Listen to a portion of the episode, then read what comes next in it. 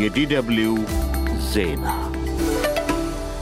ጤና ይስጥልኝ አድማጮች፣ እንደምናመሻችሁ። በቅድሚያም አርዕስተ ዜናዎቹን አሰማለሁ።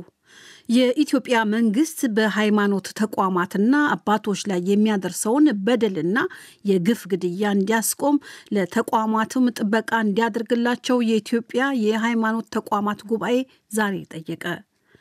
የአፍሪቃ ህብረት የመሪዎች ስብሰባን ለመዘገብ ኢትዮጵያ አዲስ አበባ የነበረ አንድ ፈረንሳዊ ጋዜጠኛ መታሰሩ ተሰማ። ፈረንሳዊው ጋዜጠኛ በደህንነት መኮንኖች የተያዘው በአዲስ አበባ ኢትዮ ስካይላይት ሆቴል ውስጥ የመንግስት ተቃዋሚ የሆነውን የኦሮሞ ነጻነት ግንባር ቃል አቀባይን ቃለመጠይቅ ሲያደርግ ነው ተብሏል።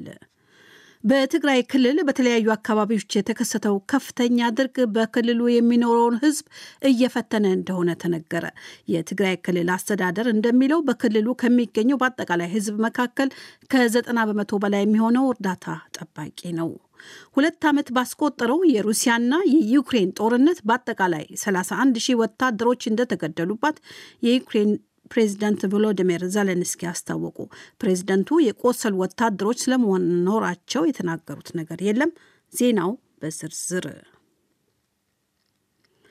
የኢትዮጵያ መንግስት በሃይማኖት ተቋማትና አባቶች ላይ የሚያደርሰውን በደልና የግፍ ግድያ እንዲያስቆም ለተቋማቱም ጥበቃ እንዲያደርግላቸው የኢትዮጵያ የሃይማኖት ተቋማት ጉባኤ ዛሬ ጠየቀ።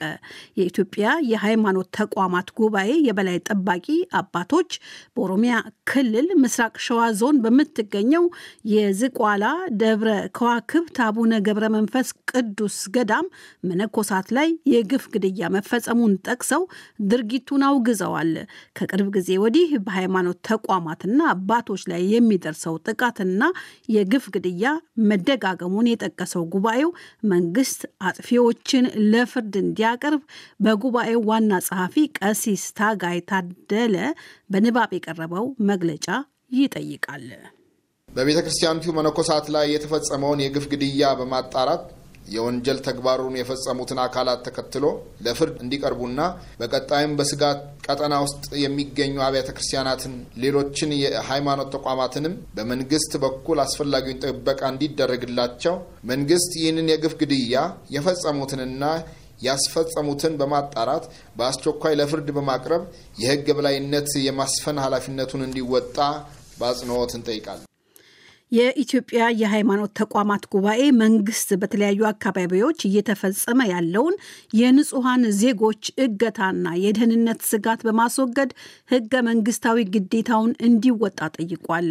የኢትዮጵያ ኦርቶዶክስ ተዋሕዶ ቤተ ክርስቲያን ሰኞ የካቲት 11 ቀን 2016 ዓ ም አራት የዝቋላ ደብረ ከዋክብት አቡነ ገብረ መንፈስ ቅዱስ ገዳም መነኮሳት ኦነግ ሸኔ በተባለው ታጣቂ ቡድን መገደላቸውን አስታውቃለች። የኦሮሚያ ክልል ጸጥታና አስተዳደር ቢሮ አራቱ የሃይማኖት አባቶች ኦነግ ሸኔ በተባለውና በህዝብ ተወካዮች ምክር ቤት አሸባሪ ተብሎ በተፈረጀው ቡድን መገደላቸውን አስታውቋል። በኦሮሚያ ክልል ባለፉት ጥቂት ዓመታት የሃይማኖት አገልጋዮች የንጹሐን ዜጎች አርሶ አደሮች ለግድያ መፈናቀልና መሰል ችግሮች ከመጋለጣቸው ባለፈ በኢትዮጵያ ኦርቶዶክስ ተዋሕዶ አብያተ ክርስቲያናት ላይም ተደጋጋሚ ጥቃቶች ተፈጽመዋል። የአፍሪቃ ህብረት የመሪዎች ስብሰባን ለመዘገብ ኢትዮጵያ አዲስ አበባ የነበረ አንድ ፈረንሳዊ ጋዜጠኛ መታሰሩን አሶሺየትድ ፕሬስ ዛሬ ዘገበ። ዋና መቀመጫውን ፓሪስ ፈረንሳይ ላይ ያደረገውና አፍሪቃ ኢንቴሊጀንስ የተባለ የመረጃ ድረገጽ ዘጋቢ የሆነው ፈረንሳዊው አንቷን ጋሌንዶ ባለፈው ሐሙስ አዲስ አበባ ውስጥ በደህንነት መኮንኖች ተይዞ ታስሯል ሲል ኦዲንጎ የተባለ የዜና አውታር መዘገቡን አሶሺየትድ ፕሬስ አያይዞ ጠቅሷል። በዘገባው መሰረት በያዝነው ወር መጀመሪያ ወደ ኢትዮጵያ መዲና አዲስ አበባ ያቀናው ፈረንሳዊው ጋዜጠኛ አንትዋን ጋሌንዶ የአፍሪካ ህብረት ዓመታዊ ጉባኤን ለመዘገብና በጋዜጠኝነት ለመስራትም ፈቃድ የነበረው ነው። ፈረንሳዊው ጋዜጠኛ በደህንነት መኮንኖች የተያዘው በአዲስ አበባ ኢትዮ ስካይላይት ሆቴል ውስጥ የመንግስት ተቃዋሚ የሆነውን የኦሮሞ ነጻነት ግንባር ቃል አቀባይ ባቴ ኦርጌሳን ቃለ መጠይቅ ሲያደርግ ነው ሲል ለጋዜጠኞች መብት የሚከራከረው ዓለም አቀፉ ድርጅት ሲፒጄም አስታውቋል። ቃለ ምልልስ ሲደረግላቸው የነበሩት የኦሮሞ ነጻነት ግንባር ቃል አቀባይ ባቴ ኦርጌሳም መታሰራቸውን ሲፒጄ አክሏል። እንደ ሲፒጄ ጋዜጠኛው በስልክ የቀዳቸውና ሌሎች ማጣሪያዎች እስኪገኙ ድረስ የጠየቀው ዋስትናም መከልከሉን ከጋዜጠኛው ጠበቃ ያገኘውን መረጃ አያይዞ ሲፒጄ ጠቅሷል። ኢትዮጵያ ከሰሃራ በታች ካሉ ሀገራት መካከል ጋዜጠኞችን በብዛት በማሰር ሁለተኛው ሀገር መሆኗን የገለጸው ዓለም አቀፉ የጋዜጠኞች መብት ተከራካሪ ድርጅት ፈረንሳዊው ጋዜጠኛ አንቷን ጋሌንዶ በአፋጣኝ እንዲለቀቅ ጥሪ አስተላልፏል።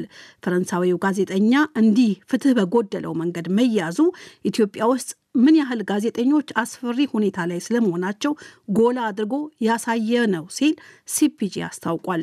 በትግራይ ክልል በነበረው የሁለት ዓመት ጦርነት የውጭ ጋዜጠኞችና ዲፕሎማቶች ሲባረሩ በሺዎች የሚቆጠሩ የትግራይ ተወላጆች ታስረው እንደነበር ያስታወሰው የሲፒጄ ዘገባ በአሁኑ ወቅት የአስቸኳይ ጊዜ አዋጅ የታወጀበት አማራ ክልል ሰላማዊ ሰዎች ያለን ምንም ፍርድ በወታደሮች መገደላቸውንም አስታውቋል። እንደ ሲፒጄ በአሁኑ ወቅት ቢያንስ ስምንት ኢትዮጵያውያን ጋዜጠኞች በመንግስት የጸጥታ ኃይላት ታስረው እንደሚገኙም ዘገባው ያሳያል። በአማራ ክልል ደቡብ ወሎ ዞን ደላንታ ወረዳ ወገል ጤና አካባቢ በማዕድን ቁፋሮ ላይ እንዳሉ ጉድጓድ ከደረመሰባቸው 18ኛ ቀን የሞላቸው ወጣቶች ፈንታን ለማወቅ የተደረጉ የህዝብና የመንግስት ጥረቶች እስካሁን እንዳልተሳኩ የደላንታ ወረዳ አስተዳደር አስታወቀ። አንዳንድ ቤተሰቦች ተስፋ በመቁረጥ የለቅሶ ስነስርዓት መፈጸማቸውንም ወረዳው አስታውቋል። ቁጥራቸው በውል ያልታወቀው እነዚህ ወጣቶች ባለፈው ጥር 30 እኩለ ሌሊት ኦፓል የተባለ ማዕድን በቁፋረ ለማውጣት በተሰማሩበት ወቅት የነበሩበት ዋሻ ተደርምሶ በናዳ ተቀብረዋል። የአካባቢ ነዋሪዎች ወጣቶቹን ከተቀበሩበት ጉድጓድ ለማውጣት በሰው ኃይል ሲያደርጉት የነበረው ሙከራ ባለመሳካቱ ከአገር መከላከያ ሰራዊት ጋር በመተባበር ለቁፋሮ እንቅፋት የሆነውን የአለት ክፍል በከባድ መሳሪያ ለማስወገድ የተለያዩ ሙከራዎች ሲደረጉ ቢቆዩም የተገኘ ምንም ውጤት እንደሌለ የወረዳው አስተዳዳሪ አቶ አያሌው በሪሁን ተናግረዋል። ዛሬ ጠዋት ወደ የቦታው ሂዶ ከላይ የተንጠለጠለው ገደል ናዲያ እንዲወርድ ጥረት ለማድረግ ብዙ ርብርብ ተደረገ። እውነት ለመናገር ሳይቻል ቀር ዛሬ የተደራጁ ያንን ቋጥኝ ገደሉን ያወርዳሉ ያሉትን ታንኮችም መድፎችም ሁሉም ነገር ገብተዋል። ያው ገደል መሀል ስለሆነ በሆነ ቦታ ላይ ሆነው ነው እነሱም ያው ቦታውን አጥንተው ይህንን ያካሄዱት። ተፈጥሮውን መታገል ግን ከባድ መሆኑን ነው ገብ የደቡብ ወሎ ዞን የኮሚኒኬሽን ጉዳዮች መምሪያ በናዳው ሀያ ያህል ወጣቶች መቀበራቸውን ከዚህ ቀደም ቢያሳውቅም አቶ አያሌው ግን በተጨባጭ አደጋው የደረሰባቸው ዘጠኝ ወጣቶች መሆናቸውን ተናግረዋል። ተስፋ የቆረጡ አንዳንድ ቤተሰቦች ለቅሶ መቀመጣቸውንም ተናግረዋል። እስካሁን የተደረጉ ሙከራዎች ባይሳኩም የቤተሰብ ፍላጎት እስካለ ድረስ ወጣቶቹን በሕይወት የማግኘት እድሉ በእጅጉ የጠበበ ቢሆንም አስክሬን የሚገኝ ከሆነ ፍለጋው በሰው ኃይልም ቢሆን እንደሚቀጥል ተነግሯል ሲል የባህር ዳር ወኪላችን አለምነው መኮንን ዘግቧል። በትግራይ ክልል በተለያዩ አካባቢዎች የተከሰተው ከፍተኛ ድርቅ በክልሉ የሚኖረውን ሕዝብ እየፈተነው እንደሆነ ተነገረ። በተለይ በጦርነቱ ከፍተኛ ጉዳት የደረሰበትና በተደጋጋሚ በድርቅ የሚጠቃው የአበርገለ የጭላ ወረዳ ዘንድሮ ዝናብ ባለመዝነቡ ሰዎችና እንስሳት የሚመገቡት ነገር በመጥፋቱ ችግር ላይ መሆናቸው ተመልክቷል። በርካታ ነዋሪዎች አካባቢውን ለቀው እየወጡ መሆኑም የአይኖ እማኞች ይገልጻሉ። ረሃቡ በተለይም ሕጻናትና አቅመ ደካሞች ላይ መግፋቱ ተመልክቷል። የትግራይ ክልል አስተዳደር እንደሚለው በክልሉ ከሚገኘው በአጠቃላይ ሕዝብ መካከል ከዘጠና በመቶ በላይ የሚሆነው እርዳታ ጠባቂ ነው። ዜና መጽሔት ሰፋ ያለ ዘገባ ይዟል። ሁለት ዓመት ባስቆጠረው የሩሲያና የዩክሬን ጦርነት በአጠቃላይ 31 ሺህ ወታደሮች እንደተገደሉባት የዩክሬን ፕሬዝዳንት ቮሎዲሚር ዜሌንስኪ አስታወቁ። ዜሌንስኪ በጦርነቱ የወደቁት ወታደሮች ይህን ያህል ናቸው ብለው በአሃዝ ጠርተው ሲናገሩ ይህ ለመጀመሪያ ጊዜ ነው። ዜሌንስኪ በሁለቱ ዓመቱ ጦርነት የወደቁትን የዩክሬን ወታደሮች ቁጥር ይናገሩ እንጂ የቆሰሉ ወታደሮች ስንት ስለመሆናቸው የገለጹት ነገር የለም። ዜሌንስኪ ከዚህ ቀደም በዩናይትድ ስቴትስም ሆነ በሩሲያ በኩል እስካሁን ከመቶ ሺህ እስከ ሶስት መቶ ሺህ የሚሆኑ የዩክሬን ወታደሮች በጦርነቱ ሞተዋል ተብሎ ይፋ የተደረገውን አሃዝ ሐሰት ሲሉ አለመቀበላቸው ተዘግቧል። ዜሌንስኪ ይህ በአገራቱ ይፋ የሆነው መረጃ ሊረጋገጥ አይችልም ብለዋል። ፕሬዚዳንት ዜሌንስኪ በዚህ ወቅት ሩሲያ ከ180 ሺህ በላይ ወታደሮች እንደተገደሉባትና በአስር ሺዎች የሚቆጠሩ እንደቆሰሉባት አስታውቋል። የዛሬ ሁለት ዓመት ሩሲያ በዩክሬን ላይ የጀመረችውን ወረራና ጦርነት ለመርዳት ዛሬ ሰኞ ፈረንሳይ ፓሪስ ላይ ለዩክሬን ዓለም አቀፍ የድጋፍ ማሰባሰቢያ ከፍተኛ ጉባኤ እየተካሄደ ነው። ይህ ዶቸ በለ ነው።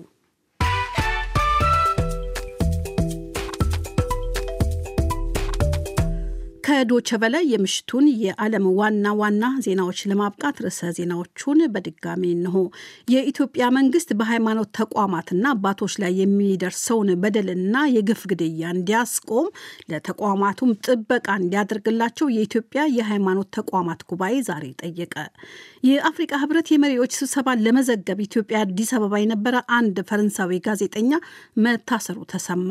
ፈረንሳዊው ጋዜጠኛ በደህንነት መኮንኖች የተያዘው በአዲስ አበባ ኢትዮ ስካይላይት ሆቴል ውስጥ የመንግስት ተቋሚ የሆነውን የኦሮሞ ነጻነት ግንባር ቃል አቀባይን ቃለ መጠይቅ ሲያደርግ ነው ተብሏል።